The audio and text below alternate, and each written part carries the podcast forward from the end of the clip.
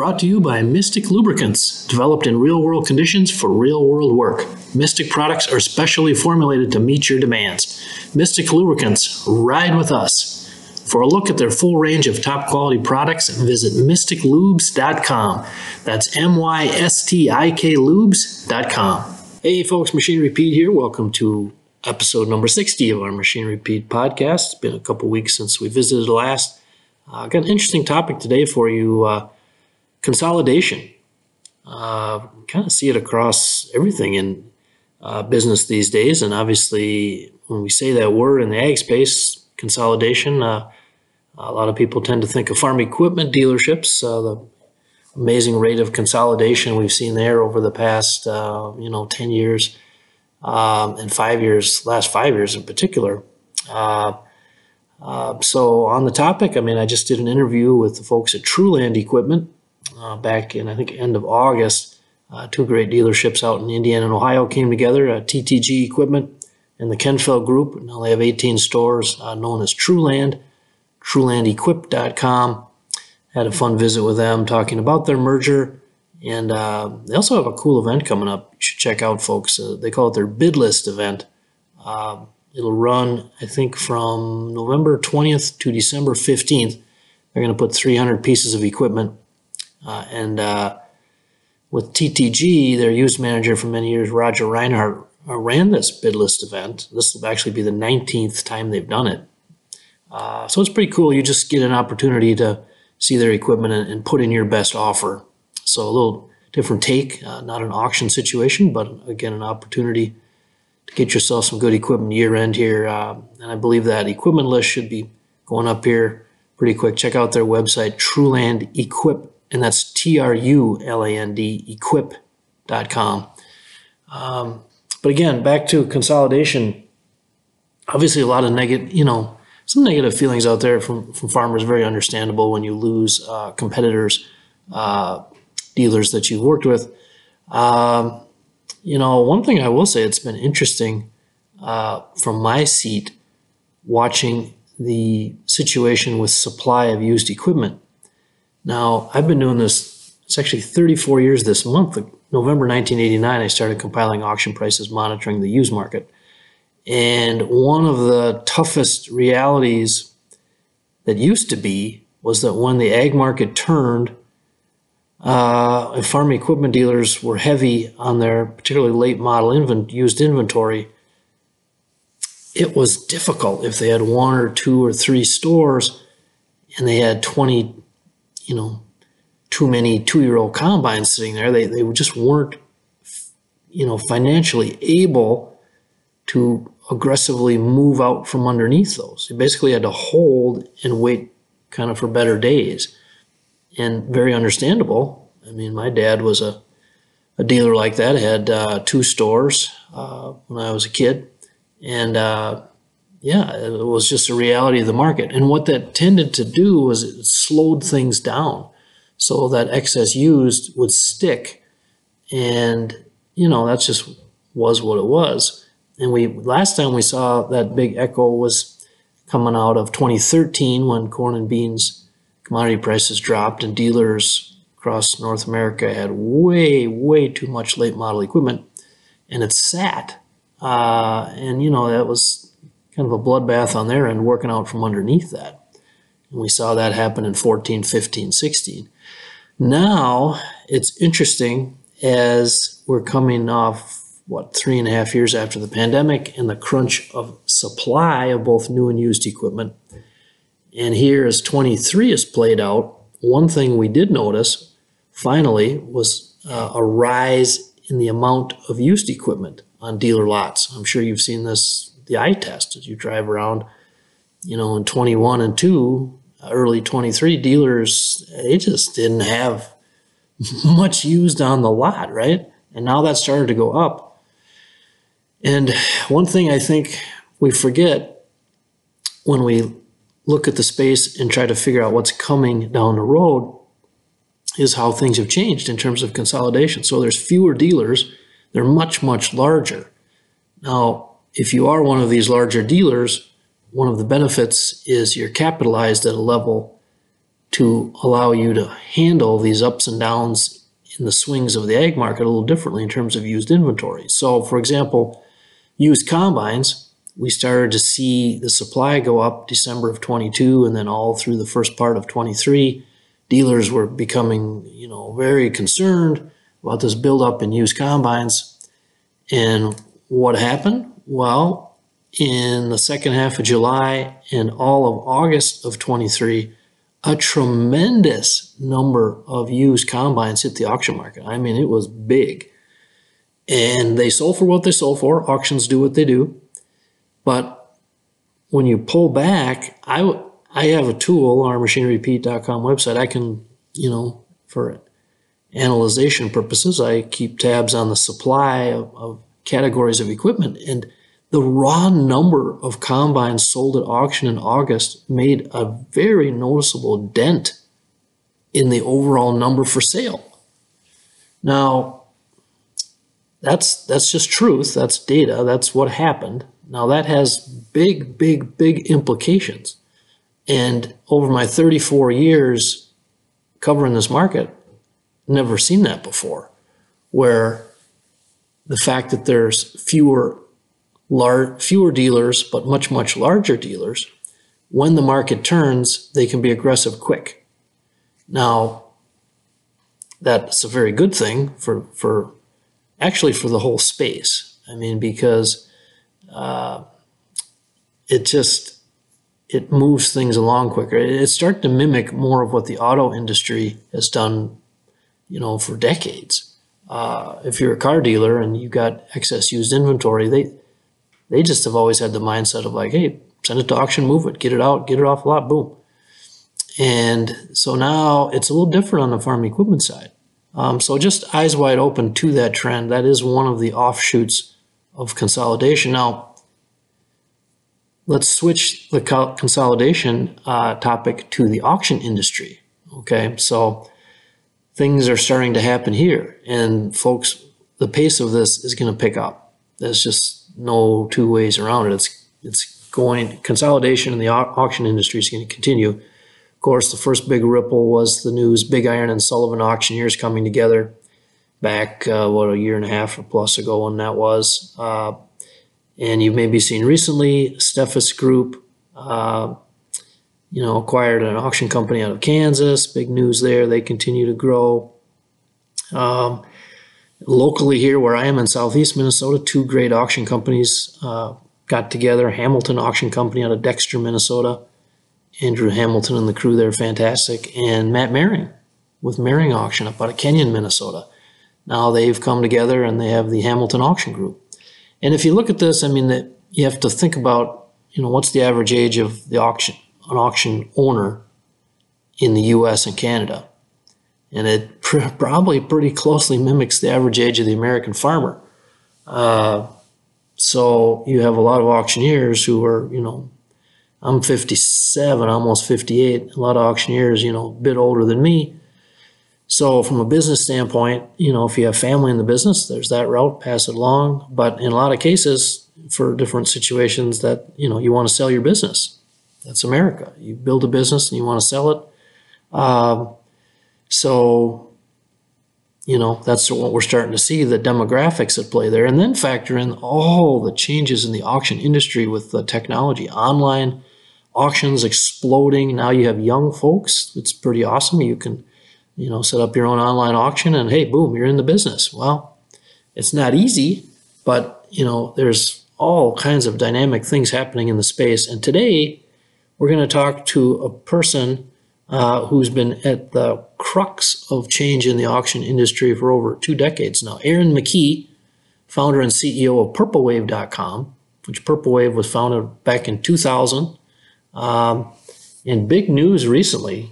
Uh, you maybe saw it. We posted a note on our Machinery Pete social media pages, but uh, PurpleWave uh, announced a, a partnership back in October with Copart, Copart Incorporated. Now, that name might not mean a lot to you, but they're big.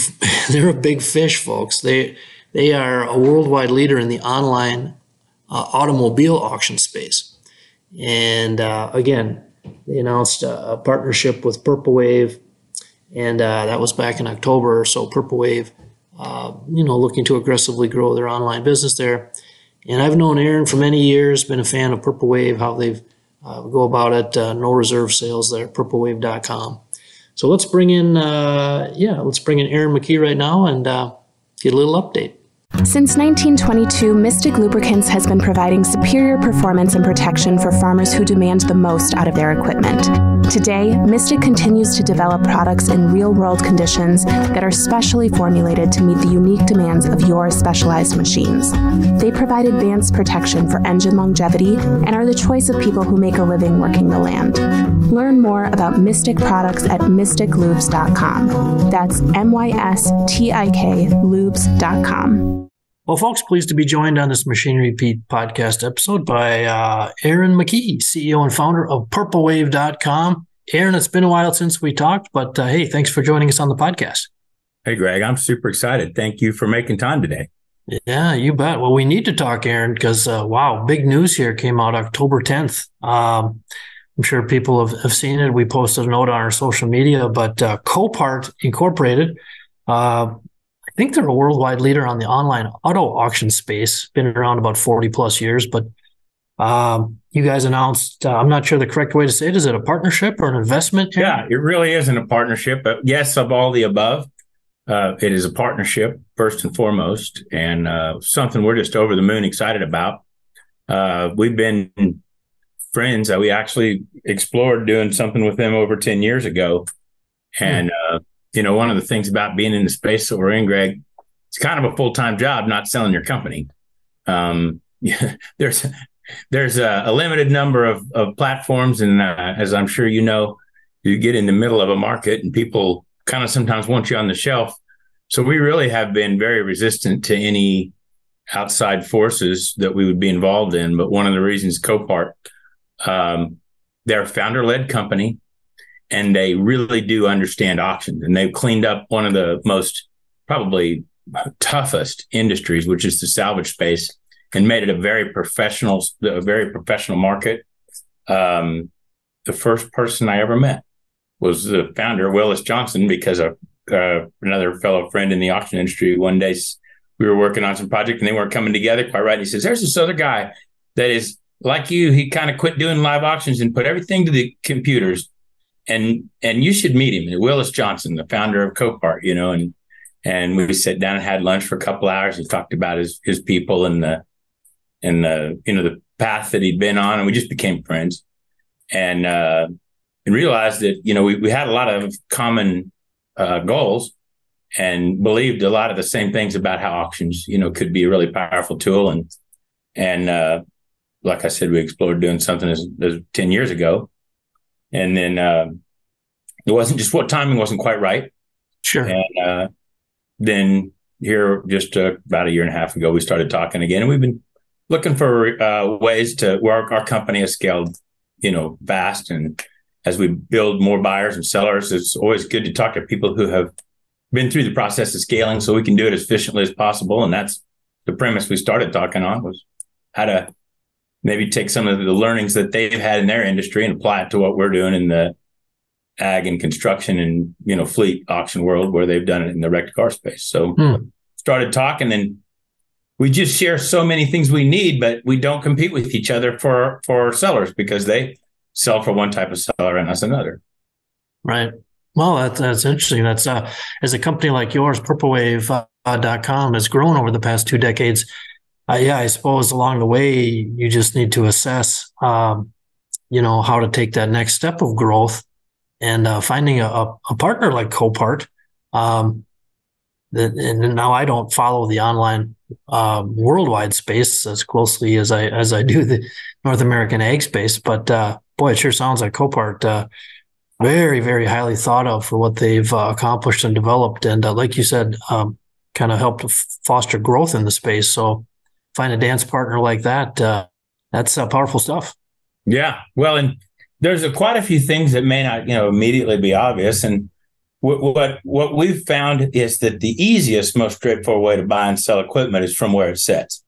And equipment lives what I call everywhere but nowhere. It's in perfect distribution to where it's being used. And, and if we can work in partnership with a seller, the we're kind of the Netflix of auctions in a way, where we don't really need a location because we can bring buyers right to the right to the location of the assets. But that that requires three things to be right. The the seller needs to be somebody that's in the right space and somebody that we can work with. And the the situation needs to be one where they can host a sale and that they or you know have a meaning, meaningful desire to sell assets, and that the assets match the marketplace that we have, the ag and construction type of uh, inventory, and that it's marketable inventory. And so there was a, quite a few customers that we couldn't help where, where if they needed a place to put equipment. And one of the things that Copart has done over the last forty years of being in business is built a, a unprecedented portfolio of locations. And to have to support a location is not something we were excited about, because we really want to use the most efficient, straightforward path there is, which is working with the seller where an asset's setting. But if a finance company or a, a enterprise level customer or somebody that's just their their business practices don't allow for partnering on assets, now we have a another resource that we can immediately answer a question, not just anywhere in the United States, but really they're they're a global company. Their mm-hmm. their uh, their market cap is forty-five billion dollars, and they're they're selling uh, assets all over the globe, and they they like a lot of industries in in the equipment world, they They live everywhere but nowhere. You don't see them, but they're there everywhere. And anytime somebody wrecks a car, they really need to have a place close to it to take a, a vehicle to, and those yards are zoned and and and staffed to be able to receive just about anything. And in fact, they sell an awful lot of equipment, but most of it's equipment that's uh, damaged or mm, somehow, sure. you know, in on the in the insurance space. And so then another. Oh, go ahead. Go ahead. Well, just another really kind of thing that, that sits there is they've built a network of, of logistics to be able to move those assets almost immediately from wherever they're at, wherever the wreck happens or whatever tow, tow company those those those those assets end up at, to their yards right away. So they have a, a preferred uh, access and network of, of haulers that are second to none. And that's such a powerful tool, because everything, even if we sell it from where it sits, it still has to move once. And some buyers can move their own assets and some can't. We've been working for several years now to build our ability to help facilitate uh, buyers and sellers moving assets. But this just sets us light years ahead. And then another thing that, that uh, we don't know what this means exactly, but uh, they sell millions of cars a year. And sixty percent of what they sell goes overseas, because there's not a lot of people that can fix assets, you know, in the United States, the, the rebuilder cars. And a lot of recycling is done uh, not in this country. Mm. So that access that we have to that buying community, that international buying community is is a really powerful tool. And it can, we, we, we auction law says, right, the more buyers equals a higher chance of finding somebody's going to pay the most. So being able to access that and the and the buyers that they're they're well vetted buyers that they have domestically, uh, we we feel like that really improves our ability to be uh, a great solution for our our sellers uh, to have that increased buying capacity. And, and like I said, we just don't compete, because they don't have equipment and they don't go after equipment, and we don't ever really go after wrecked cars or wrecked equipment. We're wanting to sell for ag producers and construction contractors, government entities that are end users of equipment. So we really kind of live in two different seller types, but the the process of auctioning the assets and the tools that they put in place are so are so right for a certain segment of the of the potential sellers that we would like to be able to help sell assets. Well, Aaron, I think you're drifting into the kind of math. I'm a numbers guy, and I, I think you're drifting into the kind of math I like. One plus one equals three.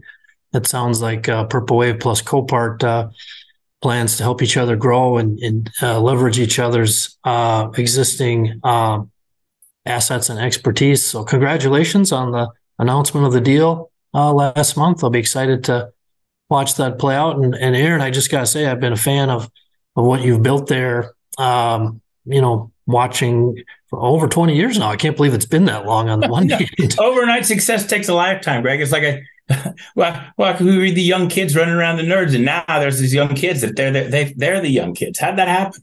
Unbelievable. Well, this gray hair that I've got going here can attest to our uh, the passage of time. But uh, now, Purple Wave dot com, you founded that. Was it back in two thousand, Aaron? That's right. We we founded the company in two thousand. Started. We were pretty meager. We were selling personal products, uh, precious metals, pots and pans, and yep. then you know some uh, the Beanie Babies were the kind of the. Well, I shouldn't say this. Maybe they were the Bitcoins of the of the early two thousands. So we we ended up in the estate space. Um, cut our teeth in live auction. Started you know started at the very beginning of our career in selling live auction, and, and earned the right to move up market and apply the technology. So we've we've been blessed to have experimented with a lot of different ways to to run auctions. Beanie Babies. Wow, that's uh somewhere in our house, Aaron. I think my wife Jackie has. Probably so many of those I couldn't even count. The other thing is Longaberger uh, baskets. Oh yeah, yeah. That's that's another high value core asset of the of the early two thousands as we were trying to, you know, make make uh, make payroll. They were high value back at the time uh, Jackie was buying them. I'm not, I don't know now what they're worth, but uh, no, it's all all fun and. Uh, but man, starting the company in two thousand, I mean it. it It, it's kind of freaky, but that's like, uh, I suppose, the dot-com era back then when uh, everyone was going online and uh, new ideas were popping up. So you, you know, online auctions, wow, that was... Uh, well, you know, Greg, I explain it like this. We we we had uh, Mavica cameras with, with three and a half inch floppy disks in them. And we walked around with stacks of floppy disks, loading them into surplus computers that we bought at, you know, at the auction. and, and uh, we're using... Actually, we would sell computers to people and put Netscape on the home, on the homepage of the Netscape. Uh, Man, I haven't heard uh, that for a and, long and time. And send it home with our auction buyers so that they could look at the catalog for next week's auction because we couldn't get the advertisements out quick enough for uh because we were doing a, consign- a weekly consignment auction at that time, and that was that was kind of the first evolution of inventory online, and then pre-auction absentee bids. Pretty quickly, we figured out that the uh, the closing the items online. It just did better. And that was because there were so many more people involved in the online auction uh, week in and week out than than than we could get into a live auction scenario. And uh, well, hats off, Aaron, for you know being that far ahead of the game and being a, a futurist, basically, to see that that's where the auction industry would, was headed. And I mean, purple wave dot com, if we talk where you guys are at now, I, I think somewhere between one hundred fifty, pushing two hundred auctions a year. Uh, number of employees. What, you guys up over two hundred employees now? Yeah, yeah, we're we're well over that, and we're, you know, uh, with the one of the exciting things with this with this partnership that we're in, uh, Copart has thirteen thousand employees, and they're all over wow. the globe. So that there's a, a lot of shared activities that we can get uh, projects done.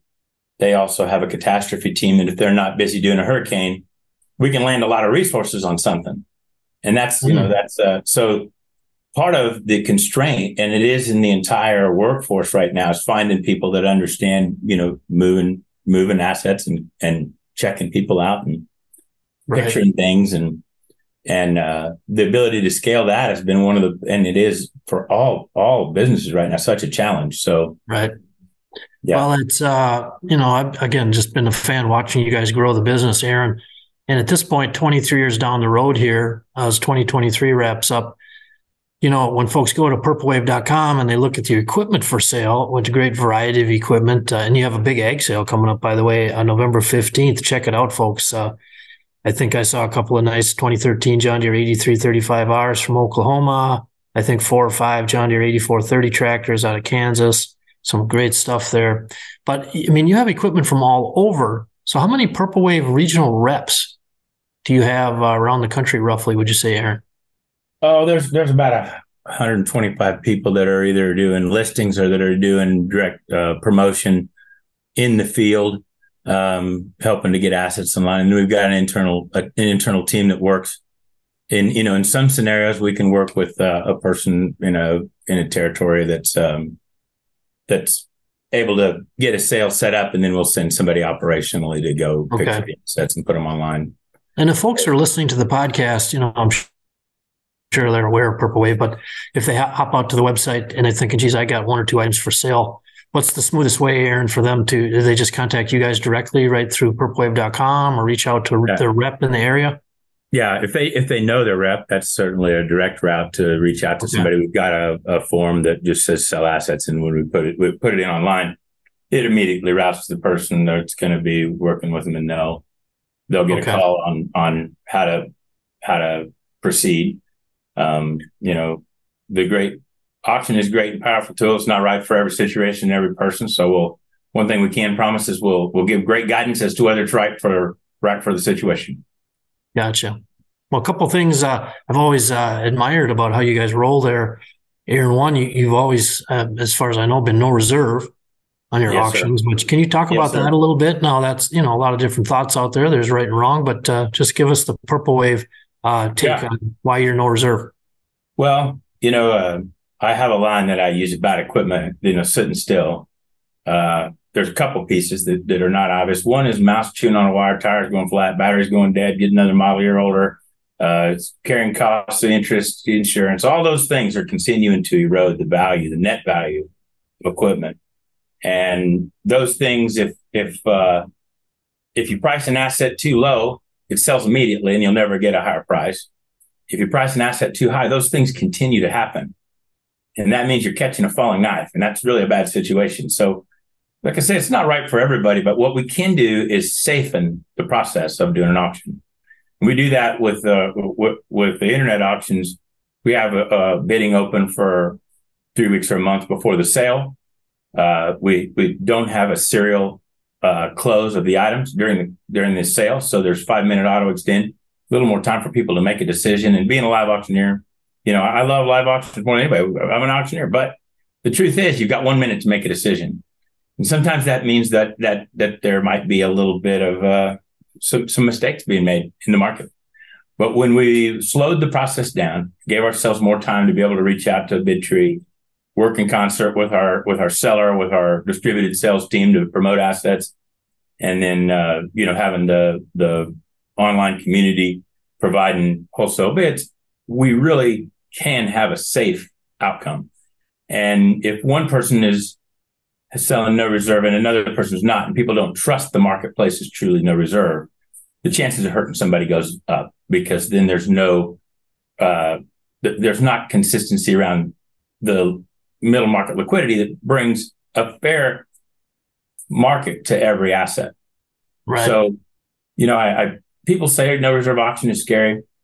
I see people get hurt also in fixed price sales a lot by overpricing or underpricing assets, holding assets longer and letting those erosive depreciation and, and holding costs, you know, take, take effect. And right. then, uh, then there's just the opportunity cost of focused on this or something else. So what we've said is we're not right for everybody, but if somebody wants a fair process to get a fair price for a piece of equipment, or if somebody wants to buy and they want to know that they can go do due diligence on it, it's absolutely going to sell at, and it's not going to be the seller who's the buyer, then this is the right process to do that. And it, and it really is a powerful tool to provide uh, a, a liquidity of a price for the seller that's uh, right. lets them do their business. So for who that's right for, that's what we do. Keep it simple, straight, simple, sold. Yeah. I, I, I you know, as someone who's compiled the sale price data for thirty-four years from eleven hundred companies across North America, Aaron, uh, and again, We we see folks do it different ways, but uh, one truth that I keep coming back to is the, the market's always right. Yes. I mean, it uh, what an asset is worth, whether it's a house we're sitting in or a used car or, or a wrecked car or a one-year-old tractor with one hundred hours on it. I mean, that's the beauty of the auction, which I, I to my way of thinking, that's why the auction method continues to be, be vibrant and has been around for centuries, is that you put an asset up for sale and we'll find out together what it's worth. I think that's why I've always been friends, Greg. So we both believe in that for sure. Well, another thing I, I've always appreciated about you guys, Aaron, and I think you were kind of ahead of the game on this, is the, the number and quality of pictures of the assets that you guys are selling on your sales. I, and I know you guys go back so far. That had to be one royal pain in the, you know what, to upload all those pictures back when it wasn't so easy. Yeah, uh, floppy disks out the wazoo. You know, you drop one and they go away. Uh, that's true. That was a real issue for us for a while. It was, it was a long time ago. You know, the the thing about auction, and and you know, we we we always try to uh, have the ability for a, a buyer to go inspect their own inventory, and our most happy, satisfied buyers do inspect the inventory before they buy it. But uh, being subjective in a description, what what I think is good, you might not think is good at all. And uh, you know, anybody that's owned equipment knows some days it was good yesterday and not good today. So the thing that we've always been able to do is to prove that it is the asset that we're going to sell. And then it, it, the videos and, and images are, we, we take really high resolution images and upload that full image and then take lots of pictures. That lets somebody that does want to do due diligence and can't get to an asset without us overpromising or underpromising, convey a lot of information between those videos and pictures. And then we also provide the, the contact information for our sellers, so that the buyers can talk to the sellers and do their own assessment as to how right. uh, credible the information that they're getting from that source is. And that that helps us from, uh, I guess what I'd say, stacking our reputation on somebody that maybe it isn't being forthcoming. And auctions are not for everyone on a buy side either. If somebody can't do due diligence, can't assess a piece of equipment and understand what it is, or doesn't have a little bit of uh, ability to tolerate, you know, there's, it's not a retail experience. It is a, You're buying, I say like a mother-in-law, you take it home and learn to love it. Probably lovable, but you might have to learn to love it. Eyes wide open in the auction business on uh, on that buyer side. That's always been true. But that, again, that's why I love how you guys have gone. You know, it looked to me like you guys were making a point to have as many pictures. And you mentioned video, Aaron. Again, you guys were a little bit ahead there. Uh, you know, uh, hearing something start up. Uh, curious your take. I've been sort of pushing now, it may be easy for me to advocate for this because I'm not, don't have any skin in the game, but the, the, the missing piece of a video that I would like to see on the front end are more interviews with the sellers, whether yeah. that's Joe Farmer selling his tractor or a, you know, guy from the municipality or whatever. Um, yeah. Because yeah, I, that's right. We try to tell some stories, you know, the seller stories, because yeah. that does matter. What's the, what's the procuring cause for the sale? And then there's, you know, trying to describe the asset. And one of the things we we let people talk to the seller. And that's really, I think it's on people's, we don't, we want transparency. But the thing that we also try to do is to not overpromise. And so the, the reason, you know, the video, our po- concept behind the video is we don't have to say it runs if we have a video of it running. And we really don't want to say, because we don't, we we don't know. And that's part yeah. of the auction process. We, We spend a few minutes with a seller and a piece of equipment, yep. and we do our best to point out what we do know is wrong with it. Yep. But it's it's hard not to. And then those, the, yes, those seller stories, and they're so fascinating. And, you know, one thing, I, this is maybe a little edgy, but I, I always lament the fact that probably some of the most interesting stories, because of the commercial nature of what we do, you can't tell. I mean, because somebody's in a situation and they, right. you, you know, sometimes you can't, you wish right. you could. We, we can't um, we can't tell all the stories about every asset, but yeah, you know, it's funny. All, all these years when it, when I go around to cover auctions or talk to buyers or sellers, and and you're hard for the auction industry, and you probably see it too. Whenever you're talking to anyone, uh, it seems to me like about twenty-five minutes in, some truth is uncovered. It might be the about piece, the piece that's selling, or maybe the seller themselves, that you go, whoa, well, that's pretty interesting, good or bad. But that's just the yeah. value of people connecting and talking. And that's that due diligence you were talking about, you know, on the on the buying side, reaching out to the person who's selling. And I've, I've said for years, just get them on the phone and talk. I mean, you, you'll get a sense in your gut if it's good or bad. And that's, uh, but again, you guys have been great providing all everything possible on the front end to arm that buyer with as much as they can going into it. It's, and so again, hats off for that. I really appreciate that, Greg. And, you know, everybody loves something different, right? And I, I love equipment. I have equipment. I grew up around equipment. I do love equipment, but what I really love is entrepreneurs. I love business owners. I love farmers. I love to hear their stories. And one of the greatest things about the job that I have being in the auction business and that we get to do is to help people make pretty big decisions a lot of times. And it's very rarely made by, even in big organizations, it's very rarely made an auction decision on the buy or sell side by somebody that isn't some form of a principal or a, a, somebody with quite a bit of uh, clout. And you get to hear these. When I say the stories you wish you could tell, you know, the, the there is a kicker. There's a kicker asset. But I would say you stay another hour and talk And then there's the story behind the story. Like what? That's the what, good stuff. How did I get here? What did I do to make this business happen? Who's all involved? What does it mean to me? Who does it else mean something to?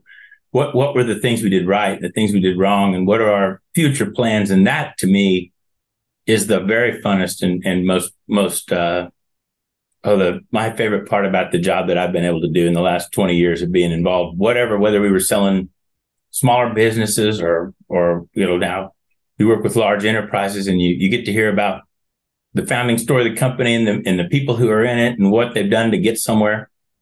And uh, it really is uh, every day. Also, we're selling assets to put people in business.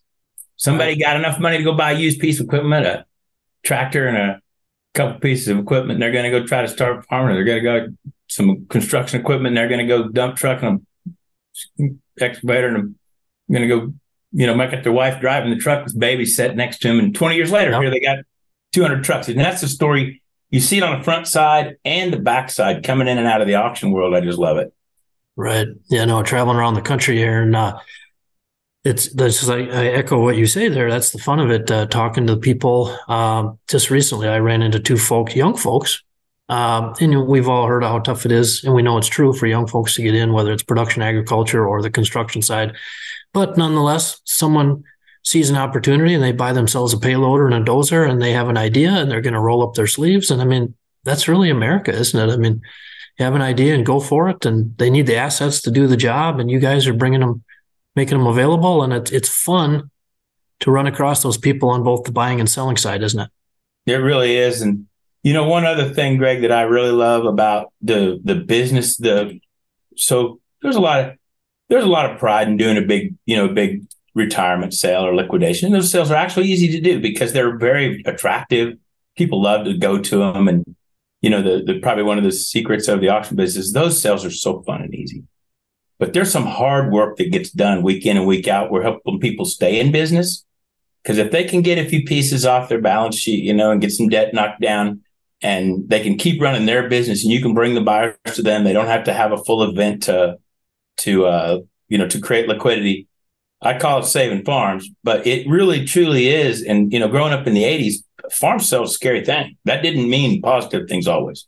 Might have been a fun thing as as the uh, as the attendee, but as the person who's hosting it, that meant uh, something pretty drastic in my growing up days. So I've always really enjoyed the opportunity to work with our, our repeat customers, the ones that work day in and day out, run their business, and they they manage their fleets on a on a rolling basis. And And those, uh, those are, they're harder. They're not as sexy from an auction standpoint. You don't get the big slick flyer because it's not a, it's not that, but, uh, I enjoy that work. And then those, the, watching those companies continue to grow and become repeat, repeat parts of our community. We really think of our buyers and sellers are really Purple Wave. We're just kind of here. They're the ones spending and selling millions of dollars of assets. And uh, one of the great things also that happened accidentally, Greg, is we could only work with people we could partner with. So we we kind of walked away from a lot of people we couldn't. And it kind of helped us to build a community of the kind of people you want to do business with. And, you know, you wouldn't be as discerning on the buyer side most of the time because it's like anybody with liquidity. But when we've had that twenty years now of having to, because we, ne- we until this partnership, we didn't have locations in, in any way, shape or form. And we knew that twenty or thirty percent of the people that we would want to work for, we couldn't because we didn't have a location. And we knew that quite a few people, sometimes if you could take the seller out of the equation, they've got good assets. But if you're in their backyard, you don't want to be the, they're the principal, we're the agent. You don't want to be, have your reputation stacked on somebody that I say rather climb a tree and tell a lie than stand on the ground and tell you the truth kind of person. So we really did build that community by accident a little bit into the kind of people that you want to do business with. And so now we really think of that buying and selling group, the the people that are the equipment users and the sellers and buyers as our community, and uh, really enjoy being a part of that community. That's, I think that's an evolution. And that community being portable lets us save farms. And that's probably my favorite part about what we did to change the auction industry just a little bit, because we could bring those buyers to places where equipment lives, but people don't. No, you help. You're being modest there, my friend. Aaron, you, you help change the auction industry more than a little bit. Uh, I'm just curious. again, you guys were so far ahead on the online aspect. Uh, get your take on this, but uh, we wind this back three and a half years ago, March of twenty twenty, when the pandemic hit. Of course, very tumultuous time and everything, but uh, I wrote a blog, I think it was like March twentieth. So we were about a week in after the shutdown, and mm-hmm. corn and beans hadn't gone up yet. And I start, I compiled prices, and I was like, whoa, these prices are going up. And it was a very fearful time. I mean, a lot, a lot of auctioneers that were, weren't as far along as you guys, they were doing the outcry, which is awesome, but were forced into online only.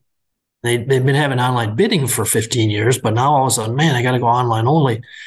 But bottom line, I just saw the prices start to go up. Just curious on your end, what you've seen since the pandemic with the whole online space. And it felt to me like we'd had these cell, I'm holding a picture, folks, I can't see, I'm holding up a picture of my cell phone for Aaron here, but we've all lived on these cell phones, and now it's just click the button and bid again. And uh, it, it just seemed like it, it just took off to me. Yeah. Yeah. Those were really, that was, it was a weird time. Uh, you know, uh, we, we've, we've been blessed to have our team has stayed together really well. And we, so we had a lot of tenure. And everybody was looking in that time for guidance. It was like, Aaron, what do we do? I'm like, I don't know.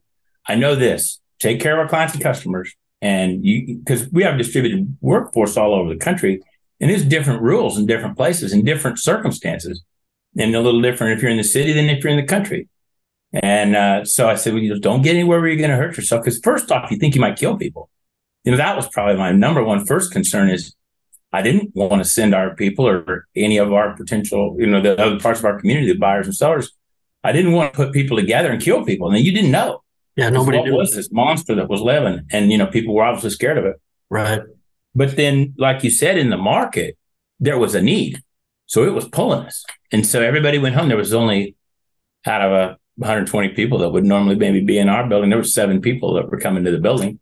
Everybody took their monitors home, and we have, we've always been cloud-based in our technology, and our company was growing amazing, and the assets were bringing more money. So it's like we had a fast airplane, and now we're in a tailwind because the assets are bringing more. Right, right. And, and the whole time, it seems like the world should be melting down, but it was economically, it was actually speeding up. And that, that was, I, I know everybody was living in that, but it was a really surreal time. And it did validate. It did validate that the internet auction would work, and and and that brought a lot of people into our community. So, as much as I hated that time and not being able to be with people and what it did to our, our schools and our our communities, and I, I do think from from and there's some other technologies where just virtual virtualization and people's ability to go to Zoom or Teams and meet and right. get business done. I think a lot of things got made better. And then the equipment value, like, okay, I tell people always about this mouse tune on a wire, tire going flat, battery going dead. Your used equipment's never going to get more valuable sitting in it, never, not while you're using it. How could that happen? And at the same time, it's happening. And right. banks are getting more liquidity and money's flowing everywhere. Such an unreal, unreal time. Uh, and I think it's slowed down now. I mean, I don't feel like our prices have not really. Some Class A trucks have come back, automobiles, but they had been over, so overstretched. So they just kind of overshot a little bit. Yeah. I think the aggregate, it seems like, I, and it probably we won't, I would expect we wouldn't have deflation. It might not just be inflating. And uh, maybe I'm a little aggressive in the way I say this, but I think the, the, the, the government might be a, a lagging indicator. They might, they might not be, because we were saying inflation was happening when they weren't, big time. Because everything, everything, every commodity, every asset we were selling, the people we were paying, everything's going up. And I was like, oh, it's two, three percent inflation. No way. It's maybe like fifteen or twenty. And now I think that I don't think it was. And that's another thing about auction. It finds things first. In the auction business, in the down market, you're not a very smart guy. You show up every day with a news story that nobody wants to hear. In up markets, you can hardly screw it up because you find it first. And, and you see those prices where retail. They, their velocity slows down. Their prices stay the same. Our velocity stays the same and our prices move. We were seeing these prices that were just didn't make sense, which I think what you're saying. And yeah, you know, that it goes back thirty-four years on my end, Aaron. I, I, when I was twenty-three years old, uh, you know, I didn't know much, but I knew what my third generation farm equipment dealer father told me that what something sells for today in this area, in this condition, that's a good data, a data point, extremely yeah. valuable. And whether the market's going up or down, I've always looked at it like uh, the auction industry is really the canary in the coal mine. Yeah. And it, uh, you know, sometimes like we've seen in the past couple of years, it shoots up. And then people, it gets interesting to me, people, you know, it, some people say, oh, it's all inflation. And, you know, it, it doesn't really, to me, it doesn't really matter. It's just this asset now is going up by how much or it's going down by how much. And we can all have our storylines to it. But the auction industry, and I think that's, to me, why it's so vibrant and getting more vibrant, and companies like yours pushing uh, innovation. And by the way, on that topic, uh, you know, none of us like change. I'm getting more gray hair on my head. But one thing about Amer- the American uh, agricultural industry, I think America in general, we might yak about change, but change is opportunity. Change is the future. And I mean, you guys have proven that with PurpleWave, what you've created and done, and the market you built, and you're, you're, I mean, how much are you growing a year over year on traffic? I know it's it's a pretty significant number. Yeah, it's more than twenty percent compound growth since the beginning of our business, and faster than that considerably since the beginning of Corona. We, we doubled the company in in in less than a year and a half during Corona times. Wow. So, and well, again, hats off to what you've built. Now, for people who don't know the connection, I mean, we should wind this way back here. Now, you're in Manhattan. Are you still in Manhattan, Kansas there? Yes, sir. Sitting in Manhattan, okay. Kansas. Okay. So, of course, Kansas State, Wildcats, awesome school, uh, Purple. Uh, by the way, my dad was on the Army base. What's the Army base in that area? Fort Riley. Fort Riley, yeah. Dad was in Fort Riley back in the day. Used to go to Kansas State uh, basketball games, and uh, I heard all the stories growing up. But tell us your story, how you got in the auction industry and and the Purple and PurpleWave. Uh, give us the give us yeah. the Well, so I'd start with how I got in the auction business. You know, I was supposed to be a farm kid, and my I, I came to college in Manhattan in ninety-one. In the eighties, being in Southwest Kansas, seventeen and a half, eighteen inches of rain a year, no irrigation, no oil, no gas, background in cattle. Uh, we, we had had, uh, you know, ten, ten pretty fun years, let's say, as I was growing up. And I never thought anything but that I'd be a farm, a farmer, you know, but uh, came to college, K-State engineering. Couple years in, my dad's like, hey, you know, uh, coming home, it might not be that fun. We're not having that much fun. And so you might not find something else to do. And, you know, I didn't really do a job. So I say I'm I kind of unemployable maybe, or uh, I, I, you know, I didn't think about getting a job. It didn't make any sense. Raise some cattle, do this, do that, or trade some equipment. Went to auction school to be a better buyer at auction because I was trading some cars and equipment. Mm-hmm. And I enjoyed the the efficiency of the auction. It just was just a, really is. And I grew up livestock, you know, buying cattle, background in cattle in Dodge City area. You know, the Wild West cattle cattle auctions have been in, in the middle of everything. And uh, so I, I we started we, we were, uh, before I got married. I was disorganized, and my wife hadn't organized me, so I had a lot of businesses. One of them was we started a consignment auction. It was just another thing, right? You can't do one thing well. You might as well try to do not two things well or three. And uh, we got a little overhead and got kind of stuck in it. And uh, and and then we put the technology over it. And it's like, oh, there's a huge opportunity to make this more efficient. Just putting a catalog online so you could advertise what something. Instead of people showing up to get a deal, they were going, showing up to get something we were selling. And that made a major change in what we were getting for assets. So when we could put all the inventory online, even in broad pictures, and say, go to purple wave dot com, take the surplus computer you got at home, turn it on, turn the dial up on, go to the Netscape, and you're going to see pictures of everything that you're going to be able to come buy at the auction. You know, today that's table stakes, but that was, you know, that was a real deal in in in in that time and in that place, you know, of the of the business. And then the well, so one of my other businesses, I'll say it here, this has been in long enough, probably. Statute of limitations. I had a, uh, uh, I surplus school bus. I cut the top off. I put two hot tubs on it, rented it out for parties in Manhattan, Kansas. Purple Wave hot tub nice. Rentals. So awesome. That was Purple Wave hot tub rentals, and I then I had Purple Wave. I did some property management and locksmith, and I don't know, selling things with Purple Wave. auto, had a dealer's license. So I mean, just all the things. And then it was PurpleWave Auction. And then I, I, and just my wife and I are partners in PurpleWave. For those who don't know, she's the C O O. I'm the C E O. That's Susie? Yeah, Susie. And, and she started the business with me. And she's a veterinarian by training and very organized and just a high output in one way. And I'm a good problem solver and got a lot of energy. So we, we just made great partners. In the first four or five years, we were really good partners because she graduated from vet school and started funding the business by being a veterinarian. I took babies to work and, you know, started building a two-sided marketplace, which nobody can make money doing when they start. And then we, you know, we came together and uh, started running the business. You know, she came back full time because she was always helping, you know, with a lot of the operational side of the business.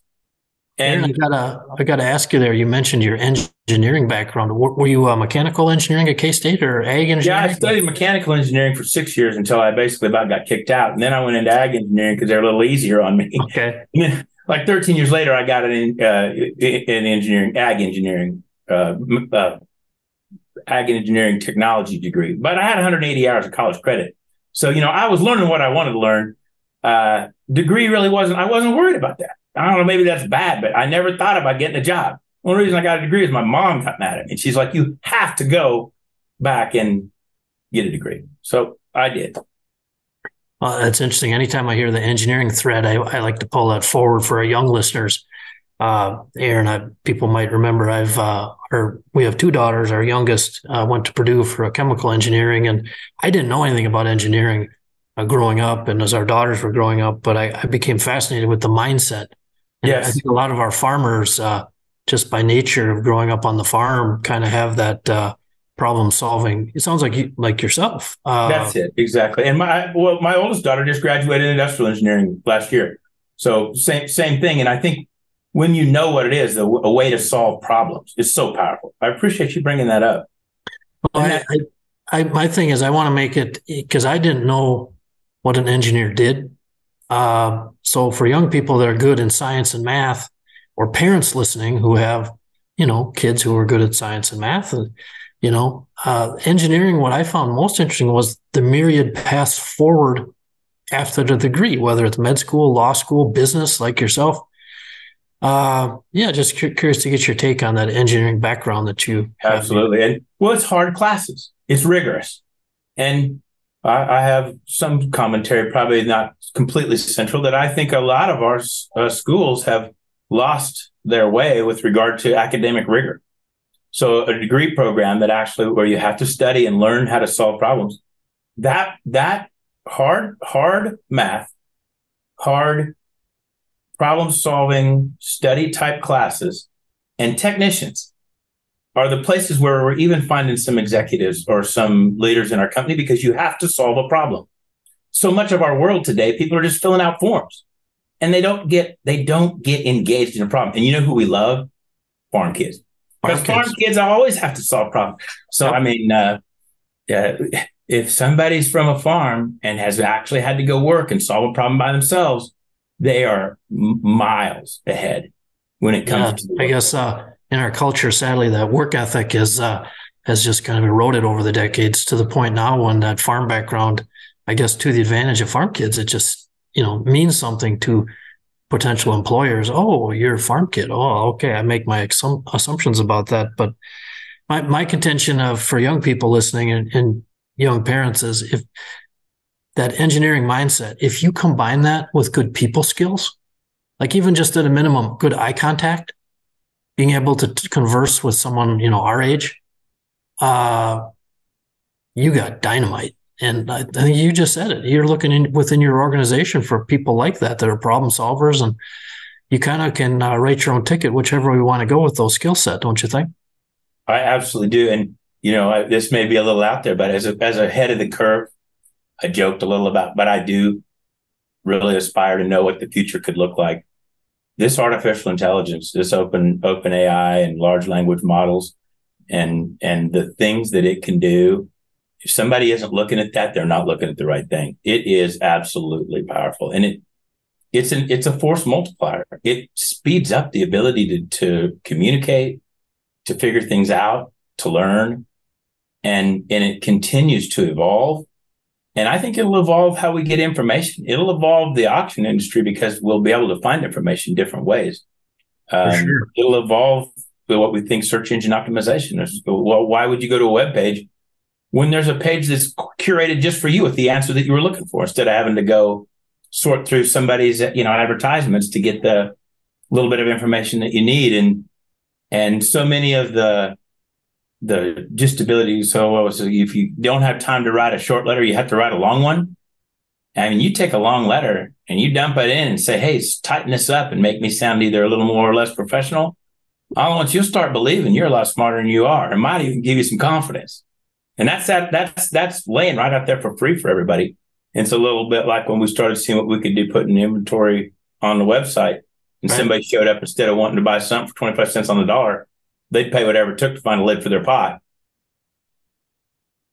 Yeah, it's uh, interesting. You you mentioned when you guys started uh, posting the sale catalogs online and, and trying to foster that transition from just folks coming to the auction to get a bargain to to getting them emotionally connected and coming for that specific item. Um, that to me has been the interesting part of the auction business as an observer over the years is, you know, yes, they're just assets we're selling, but we're humans. And, you know, seeing how different people, whether buyers or sellers, how they approach it, which it's just every day is a joy in this industry, Aaron, uh, following it. And again, uh, big kudos to what you and your great team at purple wave dot com have built and continue to innovate. That. Can and, I have uh, one other thing that I think about about the computers and that, that I think has been yeah, powerful? Sure. Realized prices. Something you do, realized prices put sunlight on auctions. And, you know, sunlight kills corruption. So when the buyer and the seller and the other bidders are all looking at the same price for an asset, it makes it really hard for people to do things that are corrupt. And that was something we were really early on, and we've posted realized prices for everything always. We're transparent. And I really believe in that because I, I corruption kills communities, it kills industries, it kills churches, and there, there, there is, in my mind, no place for that. And so I, that was something that just kind of, you do that. And I want to congratulate you on that. Bringing forth those transparencies around pricing, I think is really important to the well, efficiency of auctions. I appreciate that, Aaron. And I, I would turn and say the same to you. I, I think what you're getting at there is, unfortunately, we live in a world that's very short-term focused. Now, when you build a business, making decisions, whether it's building machinery P business, when I had two part-time jobs in the early nineties, and it was just a good idea, but I had to, you have to trust.